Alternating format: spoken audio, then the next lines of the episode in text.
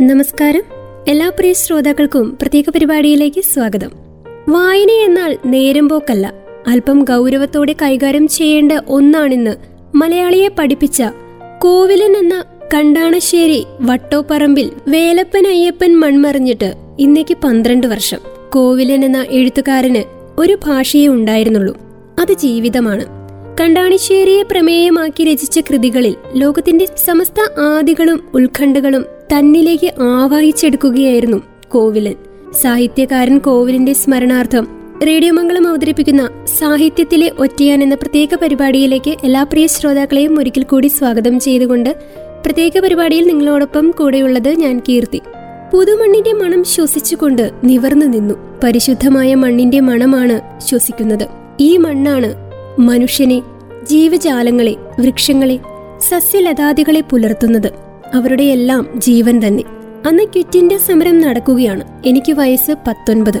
ഗാന്ധിജിയെ അറസ്റ്റ് ചെയ്തുവെന്ന് കേട്ടപ്പോൾ എനിക്ക് വലിയ സങ്കടം തോന്നി. പ്രതിഷേധം എന്നോണം ക്ലാസ്സിൽ നിന്നിറങ്ങി കോളേജിന്റെ പോർട്ടിക്കോവിലെ സ്റ്റെപ്പുകളിൽ നിന്നിറങ്ങി നിന്ന് ഒരു മുദ്രാവാക്യം വിളിച്ചു. എന്നെ കോളേജിൽ നിന്നും പുറത്താക്കി. കുറച്ചു ദിവസങ്ങൾ കഴിഞ്ഞപ്പോൾ എന്റെ അമ്മ മരിച്ചു.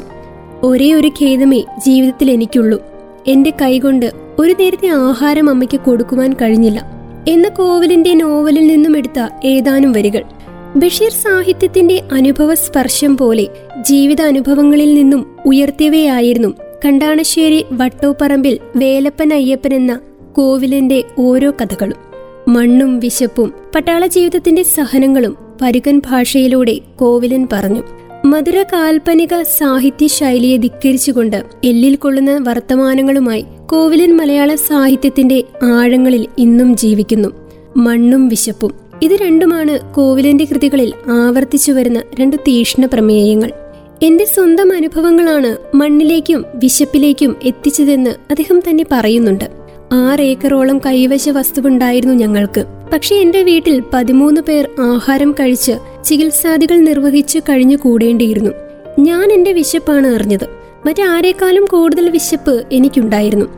എന്റെ എല്ലാ ചിന്തകളെയും ഈ വിശപ്പും മണ്ണുമാണ് നിയന്ത്രിച്ചത്. പെണ്ണല്ല എന്ന് കോവിലൻ പലപ്പോഴായി പറഞ്ഞു. കോവിലിന് ഒരു ഭാഷയെ വശമുണ്ടായിരുന്നുള്ളൂ. പറയുവാനും എഴുതാനുമായി. അത് ജീവിതത്തിന്റെ ഭാഷയായിരുന്നു. ദേശത്തിന്റെ ഭാഷയായിരുന്നു. അതിനായി വേറൊരു ഭാഷ നിർമ്മിക്കുവാൻ അദ്ദേഹം തയ്യാറായിരുന്നുമില്ല. കേൾക്കേണ്ടവർ കേട്ടാൽ മതി വായിക്കേണ്ടവർ വായിച്ചാൽ മതി എന്ന മട്ടായിരുന്നു അദ്ദേഹത്തിന്. അതുകൊണ്ട് തന്നെ ഏതോ ഒരു അഭിമുഖത്തിൽ തന്റെ രചനകൾ മനസ്സിലാക്കുവാൻ ബുദ്ധിമുട്ടുണ്ടെന്ന് സൂചിപ്പിക്കപ്പെട്ടപ്പോൾ അല്പം ക്ലേശിക്കുവാൻ തയ്യാറായവർ മാത്രം എന്റെ കൃതികളെ സമീപിച്ചാൽ മതിയെന്ന് പറയാനുള്ള ആർജവം അദ്ദേഹം കാട്ടി. അത് ധിക്കാരമായിരുന്നില്ല. തന്റെ സൃഷ്ടികളുടെ എല്ലുറുപ്പിനെ കുറിച്ചുള്ള നല്ല ബോധ്യമുള്ള ഒരു എഴുത്തുകാരന്റെ ആത്മവിശ്വാസമായിരുന്നു അത്. അൻപതുകളിൽ വ്യക്തിദുഃഖങ്ങളുടെ കഥന കഥകളുമായി കാൽപ്പനികത ജനപ്രീതി ആർജിച്ചു നിന്നിരുന്ന കാലത്താണ് വേറൊരു കാലത്തിന്റെ നീറുന്ന കഥകളുമായി കോവിലൻ കടന്നു വരുന്നത് പാൽപായസം കുടിച്ച് മയങ്ങിക്കിടക്കുന്നവരുടെ പിൻതലയിൽ കിട്ടിയ പ്രഹരമായിരുന്നു അന്നത്തെ അദ്ദേഹത്തിന്റെ കഥകൾ.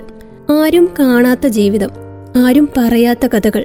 ഒരുപക്ഷെ ഭാരതീയ സാഹിത്യത്തിൽ തന്നെ ആദ്യമായി ഇരുളും വെളിച്ചവും കലർന്ന അറിയപ്പെടാത്ത മനുഷ്യജീവികളുടെ പുതിയൊരു ലോകം വിടർന്നു വരികയായിരുന്നു. പട്ടാള ബാരക്കുകളിൽ ഒതുങ്ങിപ്പോയവരുടെ അമർത്തിയ തേങ്ങലുകളും മോഹങ്ങളും മോഹഭംഗങ്ങളും പതിഞ്ഞ പ്രതിഷേധങ്ങളുമെല്ലാം ആ മുൾവേലികൾക്കകത്തു തന്നെ ഒതുങ്ങിക്കിടുന്നു. രാജ്യത്തിന്റെ പല ഭാഗങ്ങളിൽ നിന്നുള്ള പല ഭാഷകൾ സംസാരിക്കുന്ന പല സാംസ്കാരിക മേഖലയിലുള്ളവരുടെ ഒരു പരിച്ഛേദം. ഓരോരുത്തർക്കും ഓരോ കാഴ്ചകളുണ്ട്. പറയുവാൻ ഓരോ ജീവിതവും. അവരുടെ ജീവിത കഥകളിലൂടെ ആദ്യമായി മലയാള കഥയിൽ ഒരു പാൻ ഇന്ത്യൻ പരിസരം തെളിഞ്ഞു വരികയായിരുന്നു. അതിനു മുൻപ് പൊറ്റക്കാടിന്റെ ചില കഥകളിലല്ലാതെ ഇത്തരമൊരു ലോകം നമുക്ക് കാണാനായിട്ടില്ല. പക്ഷേ ഇത്തരം പട്ടാളക്കഥകൾക്കപ്പുറമായി മനുഷ്യാവസ്ഥയെക്കുറിച്ചുള്ള തീവ്രമായ ആശങ്കകളും ആകുലതകളും തുടിച്ചു നിന്നിരുന്നു അദ്ദേഹത്തിന്റെ പിൽക്കാല രചനകളിൽ. തനിക്ക് നേർപരിചയമുള്ള ഗ്രാമീണ ജീവിതം പകർത്തുമ്പോഴും അതിരുകൾക്കപ്പുറമായൊരു സാർവലൗകികതയും മാനവികതയും കാണാമായിരുന്നു ഈ കൃതികളിൽ. അതിലൂടെ കണ്ടാണശ്ശേരിക്കാരനായ അയ്യപ്പൻ ഈ ലോകത്തിന്റെ സമസ്ത ആദികളും ഉത്കണ്ഠകളും തന്നിലേക്ക് ആവാഹിച്ചെടുക്കുകയായിരുന്നു. കയ്പ് നിറഞ്ഞ ജീവിതത്തിലൂടെ കടന്നുപോയ ആൾക്ക് ജീവിതത്തിന്റെ കാൽപ്പനിക ഭംഗി കാണുവാനുള്ള കണ്ണില്ലായിരുന്നു. അതുകൊണ്ട് തന്നെ അദ്ദേഹത്തിന് പറയുവാനുള്ള ജീവിതവും പരുക്കനായിരുന്നു. തന്റെ സമകാലീനരുടെ കാവ്യമയമായ ശൈലി കോവിലന് വഴങ്ങുകയില്ലായിരുന്നു. സംസ്കൃതം പഠിച്ചിട്ടുള്ള കോവിലൻ തന്റെ എഴുത്തിൽ നിന്നും സംസ്കൃത പദങ്ങളെ മനഃപൂർവമായി ഒഴിച്ചു നിർത്തി. അദ്ദേഹത്തിന്റെ രചനകളിലൂടെ കടന്നു പോകുമ്പോൾ നാം കാണാതെ പോയ ഈ വാക്കുകളെല്ലാം നമ്മുടെ ഇടയിൽ തന്നെ ഉണ്ടായിരുന്നല്ലോ എന്ന് അതിശയിച്ചു പോകാറുമുണ്ട്. കോവിലൻ എന്ന എഴുത്തുപേരിനെ പോലെ തന്നെ ദ്രാവിഡ തനിമയുള്ള നാടൻ വാക്കുകൾക്കൊരുത്തും പുതിയൊരു അസുരതാളം ചിട്ടപ്പെടുത്തുകയായിരുന്നു അദ്ദേഹം.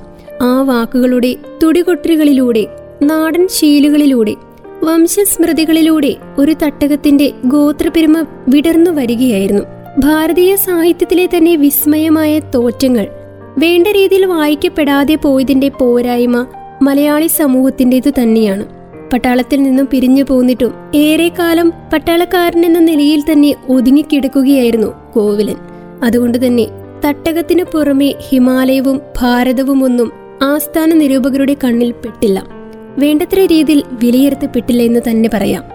കഥകളുടെ യാഥാർത്ഥ്യവും ശക്തമായ കഥാപാത്ര ആവിഷ്കാരവും തുളച്ചു കയറുന്ന ഭാഷയും കോവിലിന്റെ കഥകളെ വ്യത്യസ്തമായിരുന്നു. പട്ടാളക്കാരനായിരുന്ന കാലം വളരെ മിഴിവോടെ കൃതികളിൽ ആവിഷ്കരിച്ചു. അവയെല്ലാം തന്നെ അവിസ്മരണീയങ്ങളായി. പല പതിറ്റാണ്ടുകളായി മലയാള സാഹിത്യ സാംസ്കാരിക മണ്ഡലങ്ങളിലെ ശക്തമായ സാന്നിധ്യമായിരുന്നു കോവിലൻ. രണ്ടായിരത്തി ആറിൽ കേരള സർക്കാരിന്റെ പരമോന്നത സാഹിത്യ ബഹുമതിയായ എഴുത്തച്ഛൻ പുരസ്കാരം മലയാള സാഹിത്യത്തിനുള്ള സമഗ്ര സംഭാവനകളെ പ്രമാണിച്ച് അദ്ദേഹത്തിന് ലഭിച്ചു. Thottangal Thattakam Shakunam A minus B Thazhvarakal Bharathan Himalayam തുടങ്ങിയവയാണ് അദ്ദേഹത്തിന്റെ പ്രധാന കൃതികൾ. ഭാര്യ ശാരദ രണ്ടു പെൺമക്കളും ഒരു മകനുമടക്കം മൂന്ന് മക്കളുണ്ട്. വിശപ്പിന്റെ കഥാകാരൻ എന്നറിയപ്പെടുന്നത് അന്തസ്സായി കരുതിയ എഴുത്തുകാരനാണ് കോവിലൻ. വിശപ്പ് കോവിലൻ കഥകളിൽ ഒരനുഭവമാണ്. ലോകമഹായുദ്ധങ്ങൾ പടർത്തിയ വറുതിയുടെ അന്തരീക്ഷം ഗ്രാമജീവിതത്തിൽ നേരിട്ട് കണ്ടറിയുവാൻ കോവിലന് സാധിച്ചു. അന്നത്തിനു വഴി തേടിയുള്ള അലച്ചിലിനിടയിലും സൈനിക ക്യാമ്പുകളിലെ കർത്തവ്യനിരതമായ ജീവിതത്തിനിടയിലും വിശപ്പിന്റെ വിലക്ഷണ മുഖഭാവങ്ങൾ കോവിലൻ നേരിട്ടറിഞ്ഞു. അദ്ദേഹത്തിന്റെ ഒരു പട്ടാള കഥയിൽ പെഗോഡകളുടെ നാടായ ബർമയിൽ രണ്ടാം ലോക മഹായുദ്ധ കാലത്ത് ഉടുതുണിക്ക് മറുതുണിയില്ലാതെ വിശപ്പ് മാറ്റുവാൻ വാഴപ്പോള അരിഞ്ഞു തിളപ്പിച്ചു കുടിക്കുന്ന ഒരു പെൺകിടാവിനെ വിവരിക്കുന്നുണ്ട്. തൃശൂർ ജില്ലയിലുള്ള ഗുരുവായൂരിനടുത്ത് കണ്ടാണശ്ശേരിയിലാണ് ആയിരത്തി തൊള്ളായിരത്തി ഇരുപത്തി മൂന്ന് ജൂലൈ ഒൻപതിന് കോവിലാൻ ജനിച്ചത്. വട്ടോപ്പറമ്പിൽ വേലപ്പനും കൊടാക്കാട്ടിൽ കാളിയുമായിരുന്നു മാതാപിതാക്കൾ. കണ്ടാണശ്ശേരി എക്സെൽസിയർ സ്കൂളിലും നെന്മിനി ഹയർ എലമെന്ററി സ്കൂളിലും പാവരട്ടി സാഹിത്യ ദീപിത സംസ്കൃത കോളേജിലും പഠിച്ചു. ആയിരത്തി തൊള്ളായിരത്തി നാൽപ്പത്തി മൂന്ന് മുതൽ ആയിരത്തി തൊള്ളായിരത്തി നാൽപ്പത്തി ആറ് വരെ. റോയൽ ഇന്ത്യൻ നേവിയിലും ആയിരത്തി തൊള്ളായിരത്തി നാൽപ്പത്തി എട്ട് മുതൽ ആയിരത്തി തൊള്ളായിരത്തി അറുപത്തി എട്ട് വരെ കോർ ഓഫ് സിഗ്നൽസിലും പ്രവർത്തിച്ചു. ചരൽമണ്ണും മുനിമടയും കുടക്കല്ലുകളും നിറഞ്ഞ ഭൂപ്രദേശമാണ് കോവിലിന്റെ തട്ടകമായ കണ്ടാണശ്ശേരി. പുല്ലാനിക്കുന്നിന്റെ നെറുകയിൽ ചവിട്ടി നിന്നുകൊണ്ടാണ് കോവിലൻ സർഗവ്യാപാരത്തിൽ ഏർപ്പെട്ടത് കണ്ടാണശ്ശേരിയുടെ ഹൃദയസ്വരമാണ് കഥകളിലും നോവലുകളിലും കൂടി കോവിലൻ ആസ്വാദകരെ കേൾപ്പിച്ചത്. പട്ടാളത്തിലും പ്രവാസ ജീവിതത്തിലുമായിരുന്നപ്പോഴും അദ്ദേഹം കണ്ടാണശ്ശേരി എന്ന സ്വന്തം ദേശത്തെ തൊട്ടുനിന്നു സാർവലൈംഗിക മാനദണ്ഡങ്ങൾ കൊണ്ട് നിർണയിക്കാനാവാത്ത പ്രാദേശിക ചരിത്രത്തിലെ ഏടുവയ്പ്പുകളും സംഭവ പരമ്പരകളെയും സർഗാത്മകമായി പുനരവതരിപ്പിച്ചു. മണ്ണും മനുഷ്യനും തമ്മിലുള്ള ഗാഠമായ ബന്ധത്തെ ഇത്രത്തോളം തീവ്രമായി അവതരിപ്പിച്ചിട്ടുള്ള വേറെ എഴുത്തുകാർ അപൂർവമാണ്. മനക്കോട്ടകളിലും ഒരു കഷ്ണം അസ്ഥിയിലും ഈ പാരസ്പര്യത്തിന്റെ വ്യത്യസ്ത അനുഭവവേദ്യമാണ്. സൈനിക ജീവിത പശ്ചാത്തലമാണ് മനക്കോട്ടകളുടേതെങ്കിലും കഥയിലുടനീളം മണ്ണും ഭൂമിയും കഥാസ്ഥലമാകുന്നു. മണ്ണിന്റെ ആകർഷണ വലയത്തിൽ മനുഷ്യമോഹങ്ങളും ലക്ഷ്യങ്ങളും നിർണയിക്കപ്പെടുന്നു. സ്വന്തം മണ്ണിലേക്ക് തിരിച്ചു പോകുവാനുള്ള മനുഷ്യന്റെ ത്വര. മനുഷ്യ നീ മണ്ണിനാകൂ എന്ന ബൈബിൾ ദർശനത്തെയാണ് തൊട്ടു നിൽക്കുന്നത്. മലയാളി സൈനികനായ കുഞ്ഞിരാമന്റെ മനസ്സിലെ കെടാത്ത കനലാണ് ഈ മൺകൂറ്. പൂനെല്ലും വൈക്കോലും മഴയിൽ കുതിരുമ്പോൾ ഉതിർന്നു പൊങ്ങുന്ന സുഗന്ധം ആ പട്ടാളക്കാരന്റെ ഓർമ്മയിൽ എപ്പോഴും ഉണ്ടായിരുന്നു. മലയാളത്തിലെ ഏറ്റവും മികച്ച സ്ത്രീപക്ഷ രചനകളിൽ ഒന്നാണ് കോവിലിന്റെ വേണ്ടാം കടി. ഫെമിനിസ്റ്റ് ആശയങ്ങളും സ്ത്രീ മുന്നേറ്റങ്ങളും കേരളീയ അന്തരീക്ഷത്തിൽ സജീവമാകുന്നതിനും എത്രയോ വർഷം മുൻപാണ് പെണ്ണായി പിറന്നാൽ വന്നുകൂടാവുന്ന ദുരന്താനുഭവങ്ങളെ മുൻനിർത്തിക്കൊണ്ട് കോവിലൻ വേണ്ടാങ്കടിയുടെ കഥ എഴുതിയത്. പരിമിതമായ ജീവിത സാഹചര്യങ്ങളുള്ള ഒരു വീട്ടിലെ മുത്തച്ഛൻ അച്ഛൻ അമ്മ ആറ് പെൺകുഞ്ഞുങ്ങൾ എന്നിവരെ കേന്ദ്രീകരിച്ചാണ് ഈ കഥ. സാഹിത്യ സാംസ്കാരിക രംഗത്തെ മുതിർന്നവർ കൂടി അധികാര സ്ഥാനങ്ങൾ വലിച്ചെറിയുന്ന അപ്പക്കഷ്ണങ്ങൾക്കു വേണ്ടി തലകുനിക്കുവാൻ തയ്യാറാകുമ്പോൾ കോവിലനെ പോലെയുള്ളവർ ഏതർത്ഥത്തിലും ഒറ്റയാന്മാരായിരുന്നു. അതുകൊണ്ട് തന്നെ കേന്ദ്ര സാഹിത്യ അക്കാദമി അവാർഡ് തൊട്ട് പല അംഗീകാരങ്ങളും അദ്ദേഹത്തെ തേടിയെത്തിയത് വളരെ വൈകിയായിരുന്നു. എന്നും ഒറ്റയാനായി നിൽക്കുവാൻ ഇഷ്ടപ്പെട്ടിരുന്ന തന്റെടി അപ്പോഴൊക്കെ ഉള്ളിൽ ചിരിച്ചു കാണണം. തന്റെ ഇടത്തോടെ തല ഉയർത്തി നിൽക്കുവാനും തനിക്ക് ശരിയെന്ന് തോന്നുന്ന കാര്യങ്ങൾ ഇടം വലം നോക്കാതെ പറയുവാനും എഴുതുവാനും കെൽപ്പുള്ളവരുടെ തലമുറയിലെ അവസാനത്തെ കണ്ണികളിലൊന്നാണ് അടർന്നു പോയിരിക്കുന്നത്. ഇത്തരം ജന്മങ്ങൾ അപൂർവമായി വരുന്ന കാലമാണല്ലോ. അധ്വാനിക്കുക വീണ്ടും അധ്വാനിക്കുക ഫലം എപ്പോഴെങ്കിലും വരും. എന്ന് കൂടെ കൂടി ഓർമ്മിപ്പിക്കുമായിരുന്ന കോവിലൻ എന്ന വിശ്വസാഹിത്യകാരന്റെ ഓർമ്മകൾക്ക് മുൻപിൽ ഒരായിരം അശ്രുപ്പൂക്കൾ അർപ്പിച്ചുകൊണ്ട് ഇന്നത്തെ പ്രത്യേക പരിപാടി സാഹിത്യ ലോകത്തെ ഒറ്റയാൻ ഇവിടെ പൂർണമാവുകയാണ്. ഇത്രയും നേരം നിങ്ങളോടൊപ്പം ഉണ്ടായിരുന്നത് ഞാൻ കീർത്തി. തുടർന്നും കേട്ടുകൊണ്ടേയിരിക്കും radio Mangalam ninety one point two. നാടിനൊപ്പം നേരിനൊപ്പം.